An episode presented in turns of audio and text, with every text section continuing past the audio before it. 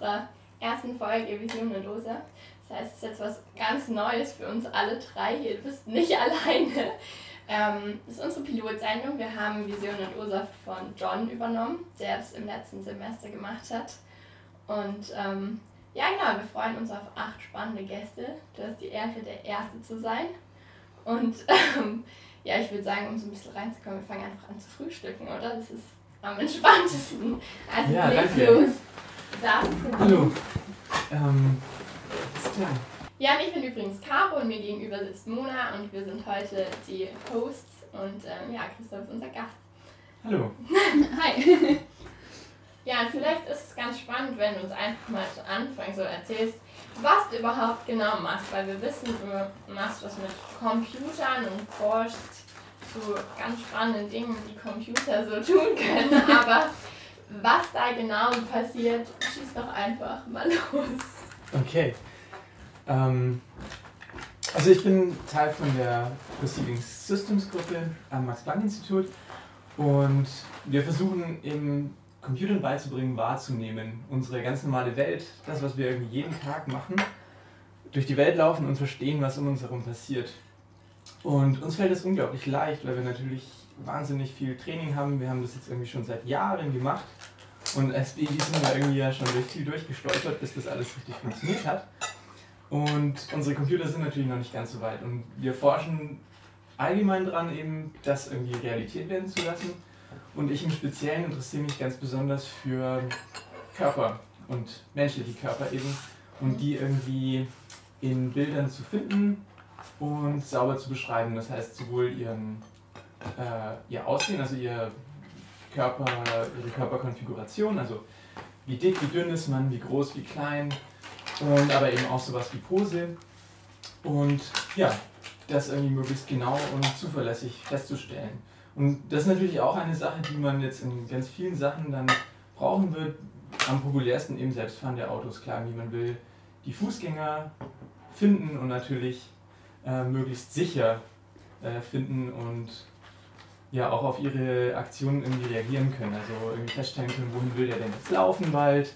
Ähm, hat er jetzt irgendwie vor, irgendwie zu springen, jemanden, äh, jemandem ja, Hallo klar. zu sagen und das irgendwie festzustellen. Und dafür müssen wir das natürlich irgendwie besonders gut hinkriegen.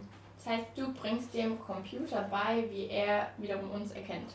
Richtig, genau. Ja, cool. Und ähm, wie bist du drauf gekommen? Also hast du irgendwann gedacht, so hey, es gibt sowas ähm, wie selbstfahrende Autos und äh, wie machen wir das überhaupt, dass nicht sowas wie im September passiert, wo der Tesla in den Reisebus gefahren ist, weil irgendwas mit der Erkennung nicht so funktioniert hat?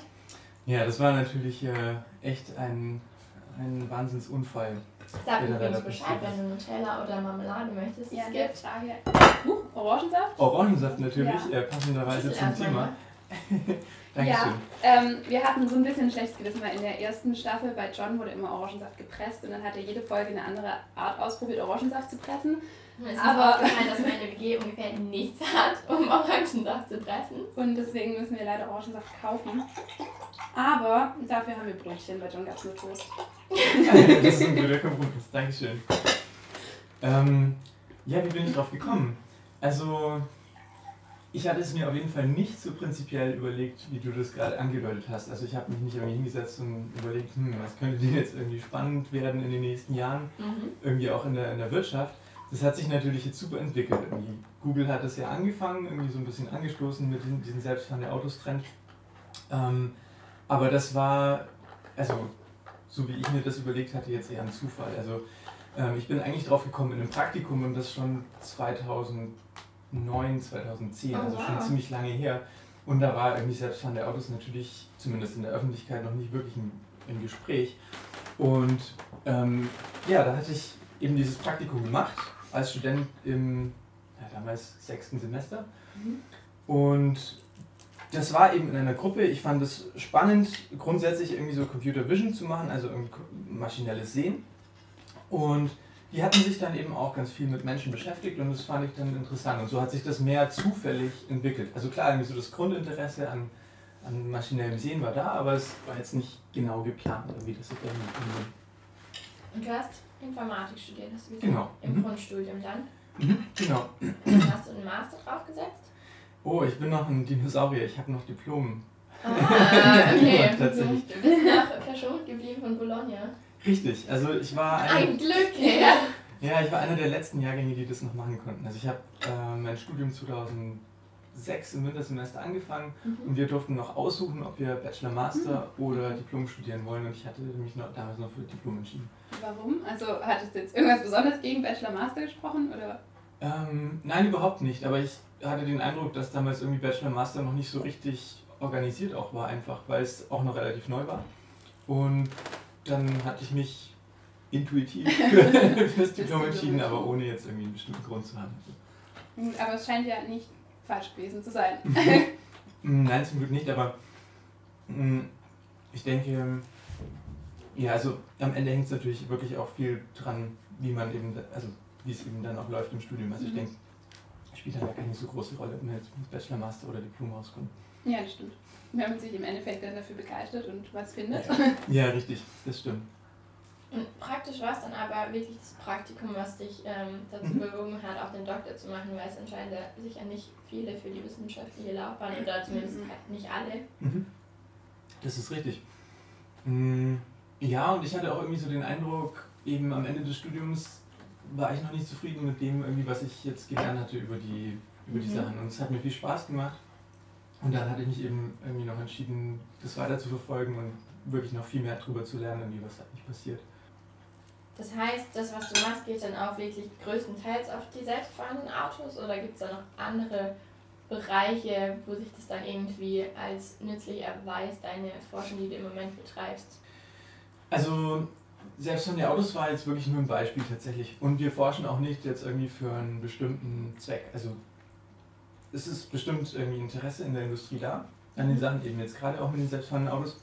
Aber es ist nicht so, dass wir irgendwie ein Kooperationsprojekt haben jetzt mit, einem, mit einer Autofirma, ähm, sondern wir wollen wirklich einfach herausfinden, wie kann man das Problem möglichst gut lösen. Und dann als zweites irgendwie sehen, was kann man damit anstellen. Also erstmal wirklich Und- nur Forschung für die Forschung. Genau, richtig. Und es ist aber tatsächlich so, dass irgendwie, also dass ich auch glaube, dass wir ganz, ganz, ganz viel mehr auch mit Computern oder Robotern oder wie auch immer sich dann das personifiziert irgendwie kommunizieren werden und auch viel mehr über natürliche Kommunikation. Also nicht unbedingt über das Gelenkte, über die Tastatur oder jetzt über eine Sprachsteuerung, sondern viel mehr in unserem alltäglichen Leben. Und da wird man das überall brauchen können. Also Mhm. jeder Roboter, mit dem wir theoretisch irgendwann mal interagieren könnten, wenn er etwas komplexer ist als ein Roomba, bei dem man Mhm. einfach nur einen Knopf drückt, ähm, wird einen riesen Vorteil davon haben, dass er uns wahrnehmen kann. Am Ende ist ein selbstfahrendes Auto ja auch nichts anderes als ein Roboter. Hat einen bestimmten Mhm. Zweck, fährt halt irgendwo hin, aber irgendwie man wird es auch an anderen Stellen brauchen. Und, ja. Das ist ja auch relativ kontrovers diskutiert, so das Thema mit den ganzen Mhm. Robotern, ob die irgendwann unsere Stellen ein Stück weit einnehmen. Aber ähm, wie siehst du das? Hast du da irgendwie, bist du da komplett positiv dem gegenübergestellt? Weil klar nimmt es irgendwo wahrscheinlich ähm, in naher Zukunft oder in ferner Zukunft, sei es jetzt irgendwann, ähm, eben Arbeitsplätze weg, schafft Ja. aber auch wiederum neue. Oder inwieweit müssen wir Angst haben, dass irgendwann die Roboter obwohl sie durch uns programmiert sind, vielleicht mehr drauf haben als wir? Oder kann man da ist es irgendwie utopisch, sich solche Gedanken zu machen? Oder was denkst du dazu? Oh je, das ist eine Riesenfrage. ich glaube, da können wir, können wir nochmal eine Stunde drüber reden, nur über diese Geschichte. Mm, hm. Also natürlich, irgendwie die, die erste und unmittelbarste Sache ist, was passiert irgendwie mit unserer, mit unserer Arbeitswelt, was du jetzt eben angesprochen hast, also mit unserer Gesellschaft.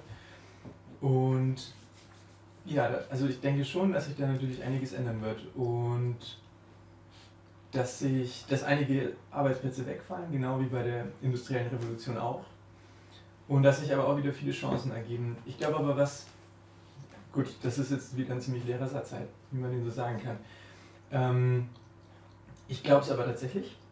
Und worauf wir aber, glaube ich, auch aufpassen müssen, ist, dass die Leute, die einen großen Vorteil davon haben, also die uns irgendwann diese Rechner verkaufen oder die Systeme, die irgendwie viele Probleme lösen, ähm, dass sich das nicht zu sehr konzentriert irgendwie auf einige wenige Personen oder Firmen, weil die natürlich einen sehr, sehr großen, extremen Vorteil daraus ziehen können und das sehr viel Kapital natürlich auffrisst und irgendwie rauszieht Ja, aus der Gesellschaft. Genau. Und ich denke, dass es sich aber auch auf der anderen Seite sehr, sehr viele, sehr viel angenehmere Jobs ergeben, Mhm. als jetzt zum Teil gemacht sind, die vielleicht dann eben automatisiert übernommen werden können. Und ähm, dadurch auch viele Leute wirklich auch ein besseres Leben haben können, als, als sie das im Moment führen. Aber selbstverständlich muss man sich irgendwie auch bewusst drum kümmern, wie man, den, wie man diesen Übergang irgendwie gut hinbekommt. Also, Ja. Ganz klar. Mhm. Hm.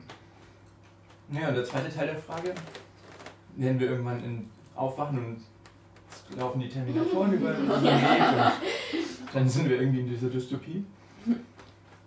Ja, eine sehr gute Frage.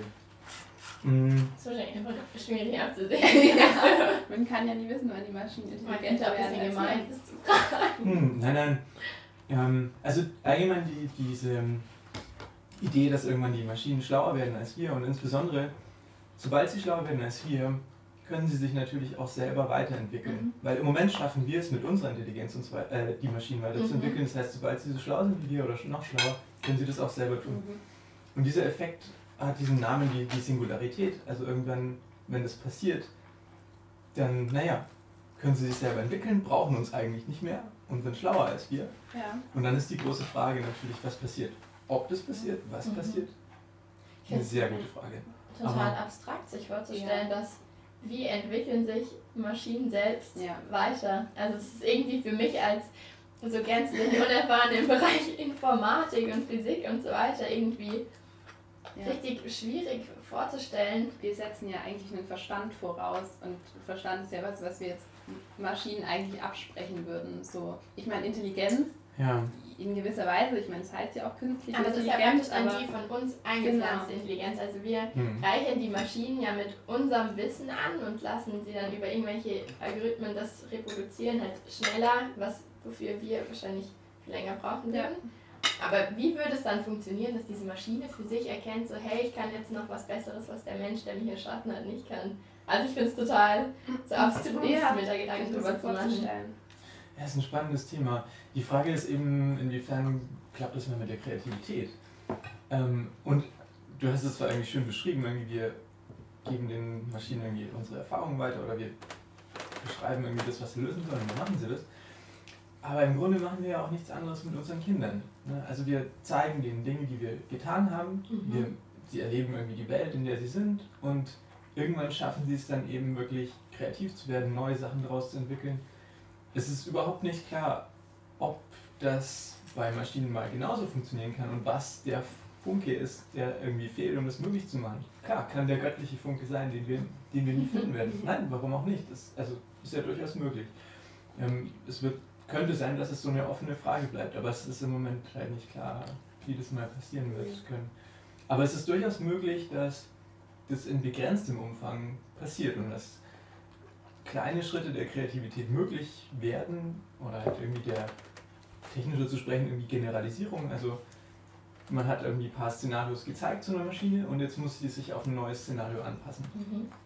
Könnte sein, dass es in einem recht begrenzten Rahmen gut klappt und vielleicht reicht es aus, das immer wieder in einem kleinen begrenzten Rahmen zu machen, um besser zu werden.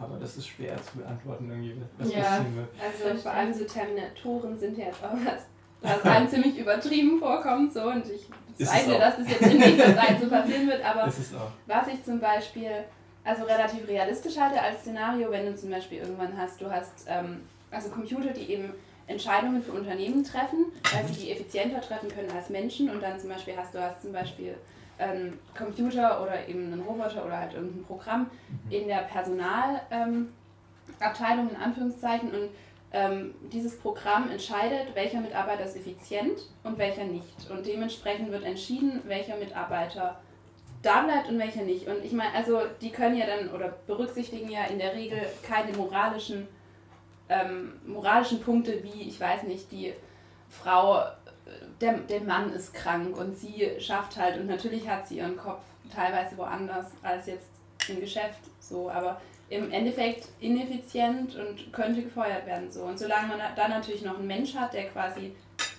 über, darüber wacht und halt die finale Entscheidung trifft, ist das ja noch irgendwie ähm, kompensierbar, aber wenn man dann sagt, man überlässt das irgendwann tatsächlich einem System, das ist ja jetzt gar nicht so unrealistisch. Richtig. Ähm, also nochmal ganz kurz zu dem, zu dem Thema mit den, mit den Terminatoren oder den Terminators. ähm, also ganz ehrlich, da ist das Risiko furchtbar gering. Also weil, ähm, nein wirklich, ich meine, das wird ja immer wieder diskutiert und dann hört man irgendwie, ja, äh, Elon Musk, der auch irgendwie so eine schillernde Persönlichkeit ist und äh, noch einige Personen irgendwie, die da mit dabei haben, setzen sich gegen künstliche Intelligenz ein, weil das sehr gefährlich werden kann. Ähm, ja, aber in sehr, sehr begrenztem Umfang. Robotik ist ein unglaublich schwieriges Thema und was wir immer noch nicht geschafft haben, vernünftig, ist, dass, ein, dass überhaupt ein Roboter irgendwie im allgemeinen Raum laufen kann. Also irgendwie, oder auch eben draußen, irgendwie, wo jetzt nicht eine perfekt ebene Fläche ist. Mhm. Und an Treppensteigen ist die nächste große Herausforderung. Okay. Also, das, also das sind so die großen Autos sind wir doch noch ein bisschen weiter weg, also, als wir denken. Ja, und also keine Sorge, das wird nicht passieren. Nicht in naher Zukunft und ich glaube auch nicht in mittelfristiger Zukunft. Und dann muss man erstmal sehen, wo das überhaupt, was überhaupt möglich ist, weil das schwer einzuschätzen ist. Also da braucht man sehr wenig Angst zu haben. Ähm, es gibt ja viele Leute, die sich Gedanken drüber machen und ähm, es gibt einen unglaublich witzigen Comic, wo irgendwie so die Killer-Roboter dann plötzlich die Welt überfallen und dann geht man irgendwie auf der Treppenstufe eine Stufe hoch und dann ist man völlig sicher. Weil sie einfach nicht Also es ist, ähm, da braucht man sich keine großen Gedanken drüber zu machen. Jetzt die andere Frage, was aber natürlich die realistischere äh, Sache ist, klar, irgendwie, wir werden halt auf jeden Fall jetzt irgendwie Entscheidungen deutlich besser öfter treffen können mit guter künstlicher Intelligenz oder halt einem guten statistischen Modell, was es eigentlich ist. Mehr können wir im Moment nicht machen. Und das wird genau die Sachen tun, die wir ihm beibringen.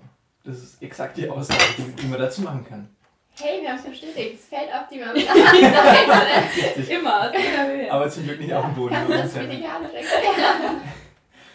ähm, Das heißt, sobald wir dem, dem Modell beibringen, was es in die Entscheidungen einbeziehen soll, wird es das immer tun und wird es immer exakt tun. Also auch besser als Menschen. Das ist genau die Vorteile, die wir daraus ziehen können. Es wird immer alles berücksichtigen, was wir ihm zeigen. Also das heißt, man kann tatsächlich auch dafür sorgen, dass eine Maschine moralisch, also moralisch für uns menschlich wichtige Dinge mit einberechnet und absolut. Ah, wir können ja, genau. Also es sind also wir können, ich meine, wir müssen grundsätzlich ja der Maschine beibringen, überhaupt erst diese Entscheidungen zu treffen. Das heißt, wir müssen ihr sagen, auf Basis von welchen Fakten sie die trifft. Und die wird sie immer nutzen. Und sobald wir eben moralisch wichtige Fakten mit einbeziehen, wird sie die auch immer mitbenutzen. Und das mehr als ein Mensch. Das heißt, sobald wir ihr genau das beibringen, wird genau das passieren, was wir beigebracht haben. Im Moment sind wir so limitiert. Das ist eben auch gut, weil die mhm. Maschine kann nichts tun, was wir ihr nicht beigebracht haben. Das ist genau diese Sache. Es wird nicht irgendwie der, der Roomba plötzlich in der Früh rumfahren und versuchen irgendwie dir dein Essen zu klauen. weil das hat er nie, das, das hat, also das, kann, das ist nicht möglich. Das entspricht nicht den Parametern, unter denen er arbeitet. Und da wird er auch nie auf die Idee kommen. Also Kreativität ist einfach nicht möglich im Moment.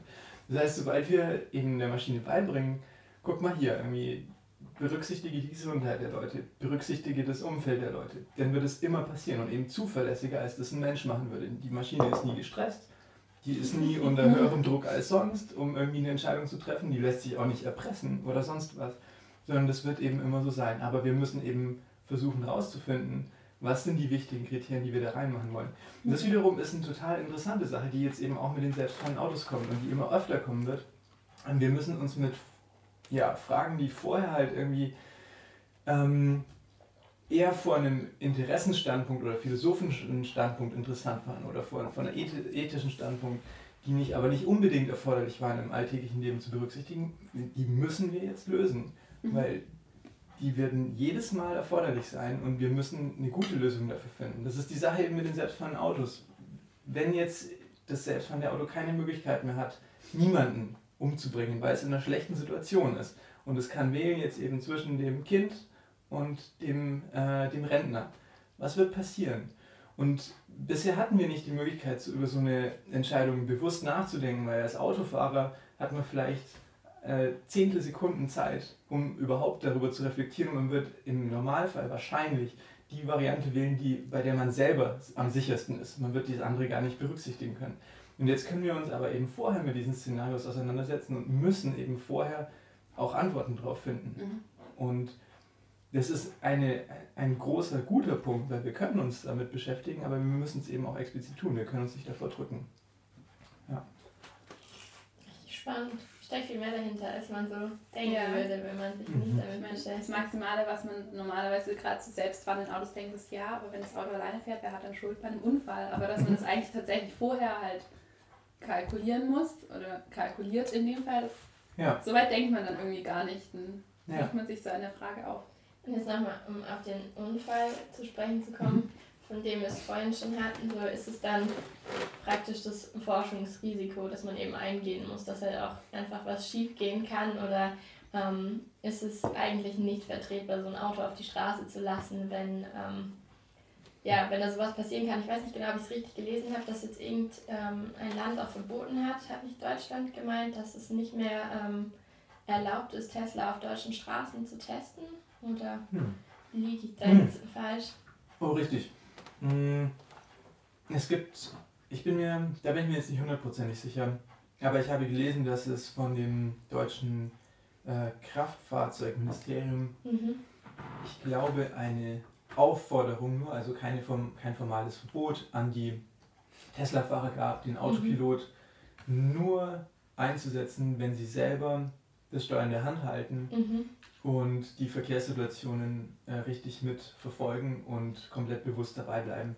Und Tesla sagt eigentlich auch selber in seiner Richtlinie für die Autosteuerung oder in seiner Bedienungsanleitung, dass man das machen soll. Mhm. Aber der Name ist natürlich dann irreführend in dem Fall. Und ich glaube, es gibt die Anekdote, dass als der, als der Tempomat eingeführt wurde, dass auch ein, ein Autofahrer eben gedacht hat, der steuert eigentlich selber und hat dann in seinem Wohnwagen hat er den Tempomat eingeschaltet und ist nach hinten gegangen, um sich Kaffee zu machen und hat sich dann im Straßengraben wiedergefunden. Und ähm, das sind halt so, ja, das sind so Sachen, da muss man wahrscheinlich durch. Ähm, ja, und bei Tesla nennt es eben eigentlich Autopilot und die Frage ist, ja, sollte man es tun, sollte man es nicht tun? Obwohl es das ja eigentlich, obwohl es eigentlich noch nicht so zuverlässig ist, wie es mhm. war. Ähm, und ja, da muss sich die Firma jetzt schon damit auseinandersetzen, ob das eine gute Entscheidung war, das schon in die Autos einzubauen, ähm, obwohl sie eigentlich wissen, dass das noch ein Produkt ist, was noch nicht sauber getestet ist mhm. und komplett fertig. Also das ist natürlich eine fragwürdige Entscheidung, aber. Ja, ja klar. Das liegt dann nicht in unseren Händen, was da passiert. Und was man auch dazu sagen muss, Tesla fährt ein äh, fährt einen ziemlich extremen Ansatz bei, bei seiner Technologie für die selbstfahrenden Autos. Also die bauen in das Auto wirklich nur, soweit ich das zumindest jetzt im Moment weiß, äh, Kameras rein. Also ähnlich wie jetzt die, die Benutzerkameras, die wir auch kennen. Das heißt, das mhm. Einzige, was das Auto sieht, sind wirklich Bilder. Und es ist ein krassen Gegensatz zu den Dingen, die Google im Moment ausprobiert. Von deutschen Autoherstellern weiß man es natürlich nicht und von Apple sowieso nicht. Äh, was die im Moment äh, für Sachen testen, aber Google hat zum Beispiel einen, einen Laserscanner auf den Autos drauf. Mhm. Das heißt, das Auto bekommt, ich weiß nicht wie oft pro Sekunde, aber ein sehr, sehr genaues 3D-Bild von seiner Umgebung. Und das ist natürlich ein deutlich informativeres Bild als einfach so ein ja. Kamerabild. Und deshalb ist da deutlich weniger Interpretationsarbeit zu leisten und deshalb auch davon auszugehen, dass zumindest mit unserer jetzigen Technologie das deutlich sicherer ist. Ähm, aber nachdem die Technologie komplett noch in der Entwicklung ist, mal schauen, womit wir dann irgendwie am Ende fahren werden. Also mhm. mal gucken, was passiert. Also wenn man so zuhört, du redest ja schon durchweg positiv eigentlich von der ganzen technischen Entwicklung, was jetzt vielleicht auch damit zusammenhängen mag, dass du selber dazu forschst, aber du würdest schon wirklich dafür einstehen und sagen, dass es eindeutig ein Gewinn für unsere Gesellschaft, dass es so der technische Fortschritt sich immer weiter voranbewegt und ähm, also wir hatten es ja vorhin schon so ein bisschen, dass diese ähm, übertriebene Angst eben auch wirklich unbegründet ist, dass wir irgendwann von den Robotern eingenommen werden. Aber ähm, ja, das Ganze, was im Silicon Valley und so weiter vorgeht, ist ja schon irgendwie, ähm, dass man sich denkt, so wann leben wir, also kommt irgendwann die Zeit, wo wir selber nichts mehr entscheiden müssen, wo wir selber nicht mehr uns irgendwie aktiv um Dinge kümmern müssen, die jetzt noch unseren Alltag bestimmen und ähm, gibt es da auch irgendwie keine Ahnung, moralische ähm, Einschränkungen oder so, dass man sagen könnte, vielleicht ist das gar nicht so cool, was hier alles gerade abläuft, in welche Richtung wir uns bewegen, oder ist das tatsächlich einfach nur durchweg positiv für unsere Gesellschaft? Hm. Ja, durchweg positiv bestimmt nicht. Also, mh, hm, ja, wir, wir leben in einer ambivalenten Welt und ich denke, Es wird nichts geben, was nur mit Vorteilen kommt. Hm. Während du überlegst, möchtest du noch ein Brötchen? Ähm, ja, gerne. Dankeschön.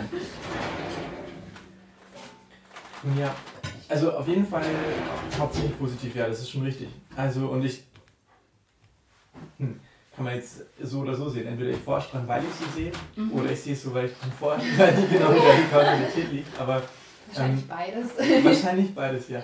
Ähm, also auf jeden Fall sehe ich hauptsächlich die positiven Seiten. Ich meine, was auf jeden Fall dadurch passieren wird, na, danke, ähm, ist, dass wir Sachen, die wir, auf die wir normalerweise keine Lust haben, dass wir die nicht oft machen müssen. Das ist, glaube ich, mhm. irgendwie so die Basismotivation noch an den Sachen. Ja, das klingt eigentlich echt gut. Genau. Ja, ich meine, so kann man auch Produkte verkaufen. Ne? Irgendwie, das ist das, was, was unsere Welt treibt. Irgendwie, ne, äh, man, also das, worauf man keine Lust hat, das muss man nicht mehr machen. Irgendwie die, die Spülmaschine kam dadurch, irgendwie der, der ähm, Staubsauger, jetzt der Roboter-Staubsauger inzwischen, äh, eventuell ähm, der nimmt einem Sachen ab, auf die man eigentlich keine Lust hat. Und ich glaube, das war so die Motivation, oder ist auch oft die Motivation hinterher, irgendwie ein technisches Produkt mhm. zu entwickeln, um den Leuten irgendwie zu helfen und zur Hand zu geben. Es ist die unmittelbare Frage, glaube ich, was viele Erwachsene oder ältere Leute jetzt auch immer ihren Kindern erzählen, so, jetzt leg doch mal das Handy weg und schau dir halt mal mhm. irgendwie an, wo du eigentlich bist und wo du mhm. rumläufst. Und das sind so ganz andere Aspekte, die jetzt erstmal, ich weiß nicht, auf einer psychologischen Ebene uns beeinflussen und wo wir uns irgendwie Gedanken machen müssen, ist das jetzt gut? Ist, hilft es der menschlichen Entwicklung? Ist, hilft es den Kindern beim Lernen? Ich weiß es nicht. Mhm. Ähm, das ist wieder eine ganz andere Frage, die, die damit halt kommt. Mhm. Das sind vielleicht auch Sachen, die man tatsächlich erst rausfindet, wenn dann das technische Produkt wirklich auf dem Markt ist und ja. in Benutzung und dann wird eben klar, was es wirklich mit uns anstellt. Ja, oder auch wenn man einfach in ein paar Jahrzehnten mal zurückguckt und sieht, was aus der Generation, die wir ja als junge Leute schon als viel schlimmer bezeichnen, weil sie nur noch am Handy hängen, eben ja. geworden ist, wenn die halt dann mal 40, 50 sind. Und ja. Also ich glaube, das ist was, was man jetzt halt einfach noch nicht wirklich absehen kann. Ja. Das stimmt. Ist ja auch faszinierend, dass jetzt irgendwie auch in allen möglichen sozialen Netzwerken solche Bilder kursieren, von wegen ich bin froh, dass ich noch eine Kindheit hatte, ja. in der man ja. an der Tür des anderen geklingelt hat und eben nicht ja. per WhatsApp geschrieben hat. Wobei ich sagen muss, ich habe trotzdem nie geklingelt, ich habe immer vorher angerufen, auf Festnetz, aber also ja. ja, das ist schon interessant, weil also gerade unsere Generation ja auch ganz intensiv Social Media nutzt und wir als Medienstudenten halt sowieso, aber dass dann auch ganz viele eben gerade Social Media zu nutzen, äh, nutzen, um zu kritisieren, dass Social Media so viel genutzt wird, das ist eigentlich ziemlich paradox. Ja, das stimmt. Das stimmt. Und es ist eigentlich auch witzig, dass wir prinzipiell noch so jung sind und trotzdem ja. schon über die Generation nach ja. uns reflektieren, wie furchtbar das ist, dass sie so technikbesessen sind, obwohl wir ja nicht besser sind. Also ich meine, wenn meine Eltern zu mir kommen und sagen von wegen, ähm, ja, witzige Geschichte, meine Mom kam irgendwann mal und meinte, Karos tut mir so unfassbar leid, ich habe das Internet gelöscht und damit meinte sie halt, dass das Browser-Icon vom Bildschirm verschwunden war. Und wo ja. ich mir dann wiederum denke, so, oh Gott, und sie sagt halt so, ja, Caro, es tut mir leid, aber ich weiß es halt einfach nicht besser, so, wir sind damit ja, nicht stimmt. aufgewachsen. Und es ist eigentlich faszinierend, wie schnell es schon mittlerweile geht, dass, ja. ähm, dass von Generation zu Generation eben ähm, Riesensprünge einfach ja, genau. liegen. Ja.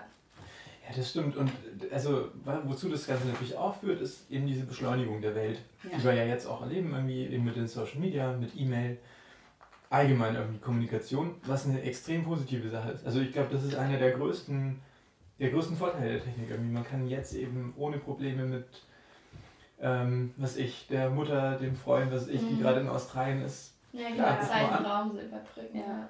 Videotelefonie, kein ja. Problem. Ähm, Nee, danke. ähm, und, und das ist schon toll. Also, das ist, glaube ich, einer der größten Vorteile. Und dann hat man aber eben diese Beschleunigung irgendwie. Und das ist natürlich für die Psyche und vielleicht für andere Sachen, aber gut, da wiederum kenne ich mich natürlich jetzt nicht aus, was das für Einflüsse hat. Ist aber sicherlich nicht nur positiv. Also ja. ganz, ganz bestimmt. Und ähm, klar, eben genau die Effekte, die du meintest, äh, ja, wird man halt sehen, so mal in ein paar Jahren, mhm. wie sich die Leute verändern und entwickeln. Und natürlich dann bleibt auch noch die wirklich hart gesundheitliche Geschichte dabei, jetzt durch irgendwie Strahlung und sonst yeah. was. Ich erinnere mich noch dran, irgendwie äh, in den 90er Jahren, bei, in, in der Zeit, in der die Handys dann erst so richtig hochfähig wurden. Mhm. Ja, man darf sie nicht in der Hosentasche tragen. Wow. Ja, Ja. Neben dem Bett nach. Das Ja, das das kann habe sogar ja ich noch nicht. richtig. Und, und im Auto sowieso gar nicht, Ja. weil irgendwie dann die, die Funkwellen ja, weil das Handy dann sehr stark senden muss, um überhaupt in Verbindung zu bleiben. Und okay, wahrscheinlich, ah, wie wir jetzt rausgefunden haben, ist das nicht so schlimm. Aber ich meine, so die richtig, richtig Langzeitstudien, die laufen ja gerade in Anführungszeichen auch noch. Mhm. Und mal schauen, was da noch alles kommt. Aber eben, also Funk ist ein ganz großes Thema, weil irgendwie die ganzen Geräte, mit denen wir jetzt halt arbeiten, die müssen miteinander reden. Irgendwie, okay, der Roomba zum Glück, der kann rumfahren ohne zu reden. Er hat irgendwie nur die Lichtsignale von der kleinen Basisstation. Aber jetzt eben, was ich, Handy, Smartwatch, ähm, die zwei Laptops, das iPad, das mal rumliegen hat, was auch Ja, immer, je nachdem, wie man es ja. halt, wie man halt äh, lebt und was man alles für technische Geräte hat, die funken halt alle. Ja. Klar. Und gut, mal gucken, irgendwie, was da passiert, aber müssen wir mal schauen. Oder willst du auch noch ein Brot? Nee, Ich hätte danke. noch Brot und Toastbrötchen. Und es dauert 10 Minuten und ich kann noch ein Brötchen aufpacken. Ich brauche tatsächlich nichts mehr, danke. Okay, super. Willst du noch was? Lisa? Nee, danke. Okay. Weil ich eventuell sogar noch einen Tee trinken würde. Ja, ich brauche noch das Wasser. Das wäre ganz gut, danke. Ja, wenn wir schon bei Gesellschaft sind und so, dann ist es ja irgendwie auch so ein Stück weit ähm, Teil des Formats zu fragen, so, wenn ähm, man eine Sache an der Gesellschaft verändern könnte, die uns irgendwie besser machen würde, was wäre es denn bei dir? Hm. Muss auch nicht ad hoc an. Nicht unter Stress. Hm. Äh, Gerade eine Sache, die mir noch zu der letzten Frage eingefallen ist. Mhm. Ähm, ich glaube, wir kommen jetzt an so einen kritischen Punkt bisschen, ähm, was die Geschwindigkeit der Welt angeht. Und ich, ich hoffe, dass, dass ich da recht behalten werde. Wir müssen mal, gucken, was in den nächsten Jahren passiert. Mhm. Aber es könnte sein, dass wir da jetzt tatsächlich ein bisschen was entschleunigen können. Einfach dadurch, dass wir automatisierte Systeme entwickeln können, die uns einiges von den Aufgaben auch irgendwie, die nur damit zusammenhängen, diese extreme Kommunikation, die jetzt dann auf uns zukommt, mit eben Mhm. WhatsApp, E-Mail, Ja, genau. SMS, was halt alles gleichzeitig läuft, abzunehmen. Und gerade solche viele organisatorische Sachen, wie zum Beispiel vereinbar jetzt mal einen Termin mit X für Mhm. Y, dass sowas tatsächlich automatisch ablaufen kann und wir uns mehr dahin entwickeln, dass wir einen quasi persönlichen Assistenten, einen technischen an der Seite haben.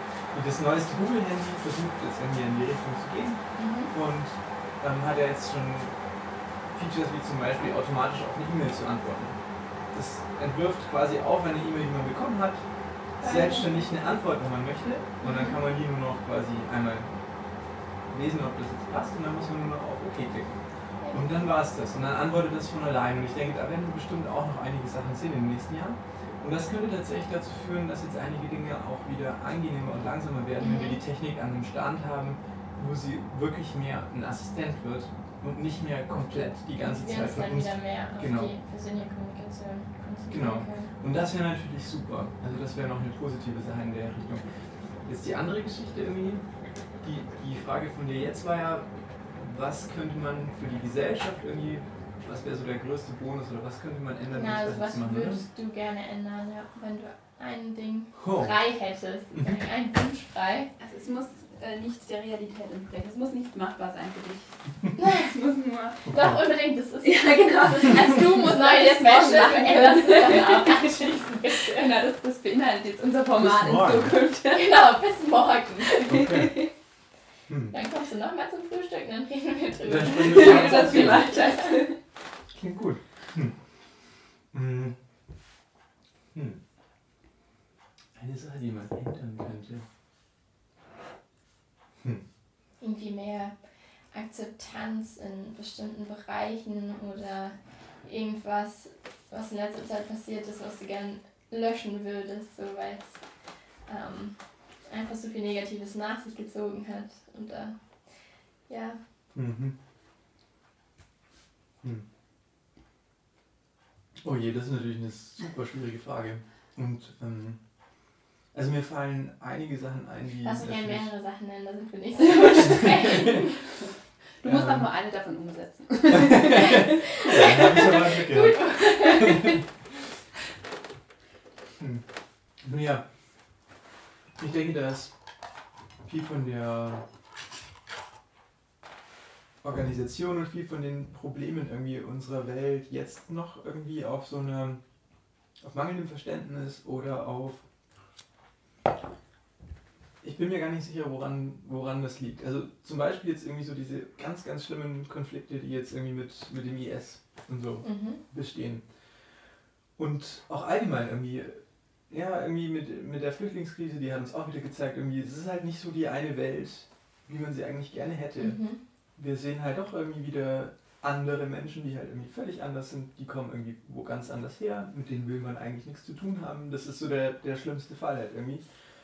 Und ich, also, wie gesagt, ich weiß nicht überhaupt, wie man sowas, wie man das jetzt so direkt angehen sollte, aber ähm, ja, ich glaube, wenn, wenn ich eine Sache mir jetzt quasi wünschen dürfte, die, die anders wäre, mhm. wäre einfach äh, deutlich mehr Verständnis von Menschen überhaupt gegen, also gegenüber anderen Andere Menschen, Menschen, im. Allgemeinen und, und viel unbeschränkter das zu sehen und da viel offener zu sein, als es im Moment passiert, weil ähm, ich weiß nicht so, wie ich es bisher erlebt habe, irgendwie Menschen sind eigentlich schon sehr nett, die meisten. und es, es, es, lohnt sich im Normalfall viel mehr offen und freundlich auf die zuzugehen, als ähm, mit Vorurteilen oder, oder auch eben, ich, also ich glaube im Normalfall, wenn man das ausprobiert hat, irgendwie Dinge mit, mit anderen Menschen zu teilen, dann ergeben sich normalerweise viel mehr Vorteile daraus, als wenn man die Dinge für sich behält. Mhm. Und es sind einfach so grundlegende Dinge, die wir oder die oft, glaube ich, jetzt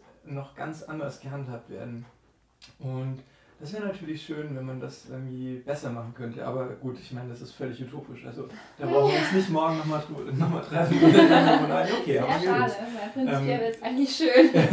ja, ja, genau. Also ich glaube auch, das wäre wär sehr, sehr schön. Aber es ist eigentlich die Frage, so, wieso sind wir da überhaupt? Weil, also ich meine, so der Großteil unseres Umfelds würden wir ja sagen, dass die nicht rassistisch ja. oder homophob sind oder wie auch immer. Und ähm, mhm. ja, warum gibt es überhaupt so eine Masse an Leuten, die eben in ihrem Denken so eingeschränkt sind und ähm, liegt es irgendwo an der Erziehung oder sind dann auch wieder so, womit wir in unserem Studium ganz häufig konfrontiert werden, so die negativen Seiten der Medien, dass die irgendwie auch solche ähm, ja, Ausgrenzungen schüren mhm. oder ja, ist eigentlich spannend, weil so den direkten Auslöser, der lässt sich ja jetzt nicht ähm, einfach so lokalisieren. Ja, wobei ich glaube, also da hatte ich letztens ähm, was drüber gelesen, gerade über diese Hasssachen und so weiter, eine Rede von einer Preisträgerin von einem Buchpreis, Caroline Emke, glaube ich, hieß sie, mhm. ähm, die gesagt hat in ihrer Rede,